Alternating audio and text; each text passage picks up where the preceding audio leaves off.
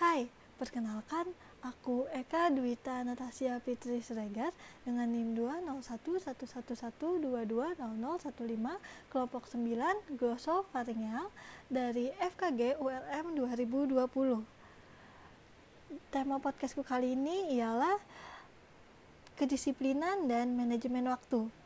I am part of Alveolar, ready to help you to smile. Yang pertama, aku bakal membahas tentang kedisiplinan. Kalian pasti udah pada tahu kan apa sih kedisiplinan itu? Ya, disiplin itu secara ringkasnya itu mengatur mengatur waktu kita, mengatur pola hidup kita. Nah, di sini aku bakal jelasin lagi nih apa sih pengertian dari disiplin itu sendiri, apa aja ciri-cirinya, apa aja macamnya. Yang pertama, aku jelasin tentang pengertian kedisiplinan itu sendiri. Kedisiplinan merupakan sikap mental yang tercermin dalam perbuatan, tingkah laku perorangan, kelompok atau masyarakat berupa kepatuhan atau ketaatan terhadap peraturan, ketentuan, etika, norma, dan kaidah yang berlaku. Dari pengertian di atas dapat kita simpulkan bahwa disiplin mengacu pada tingkah laku dengan ciri-ciri yaitu adanya hasrat yang kuat untuk melaksanakan sepenuhnya apa yang sudah menjadi norma, etika, dan kaidah yang berlaku dalam masyarakat.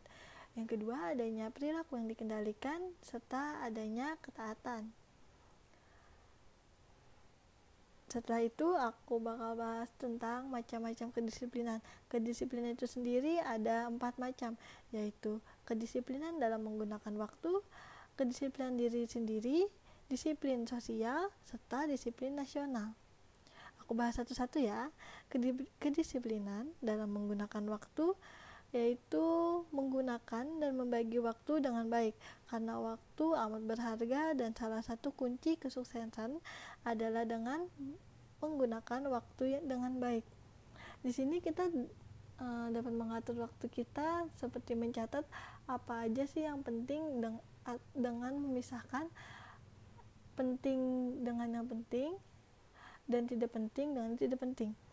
Yang kedua, disiplin diri pribadi yaitu apabila dianalisis maka disiplin yang mengandung beberapa unsur yaitu adanya sesuatu yang harus ditaati atau ditinggalkan dan adanya proses sikap seseorang terhadap hal tersebut. Disiplin diri merupakan kunci bagi kedisiplinan pada lingkungan yang lebih luas lagi. Contoh disiplin diri pribadi yaitu tidak pernah meninggalkan ibadah kepada Tuhan Yang Maha Esa. Yang ketiga, disiplin sosial. Pada hakikatnya, disiplin sosial adalah disiplin dari dalam kaitannya dengan masyarakat atau dalam hubungannya dengan kehidupan sosial. Contoh perilaku disiplin sosial adalah melaksanakan kerja bakti, gotong royong, dan senantiasa menjaga nama baik masyarakat dan sebagainya. Yang keempat, ada disiplin nasional. Berdasarkan hasil perumusan Lembaga Pertahanan Nasional yang diuraikan dalam disiplin nasional untuk mendukung pendukung pembangunan nasional.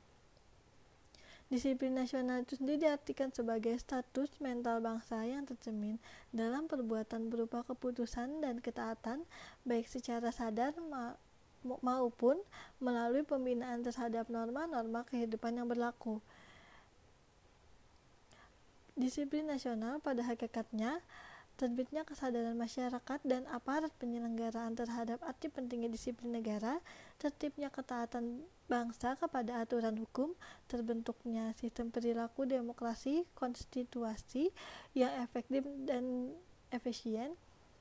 Uh, faktor yang mempengaruhi disiplin nasional adalah menerima Pancasila sebagai satu-satunya asas dalam berbangsa, bermasyarakat, dan bernegara. Kita telah memiliki berbagai peraturan yang kini kebenaran, kebenarannya kita telah memahami, menghayati dan mengamalkan Pancasila dan kita telah berpartisipasi, berpartisipasi sebagai masyarakat terhadap pembangunan Indonesia.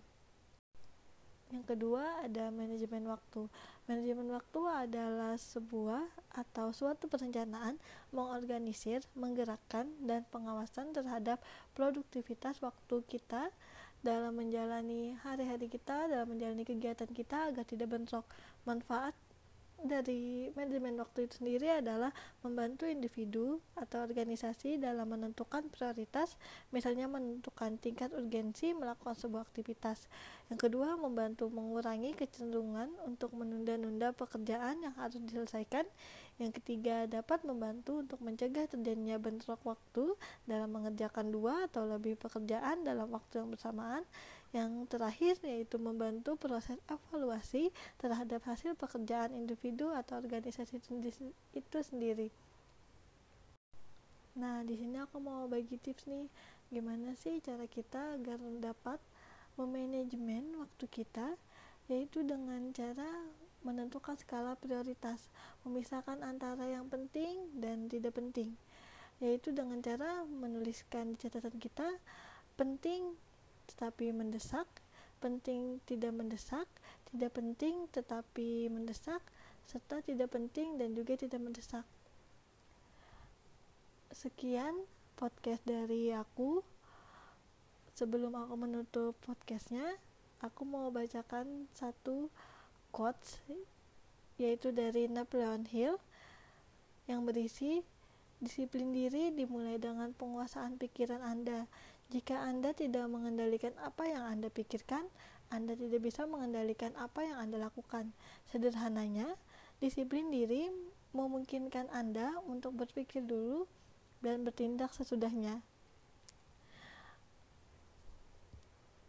Inilah akhir dari podcast saya. Mohon maaf jika ada kesalahan kata dan perbuatan. Mohon maaf jika saya ada dari kata-kata saya ada menyinggung kalian saya akhiri Assalamualaikum warahmatullahi wabarakatuh. Thank you. See you on the next podcast. Bye bye.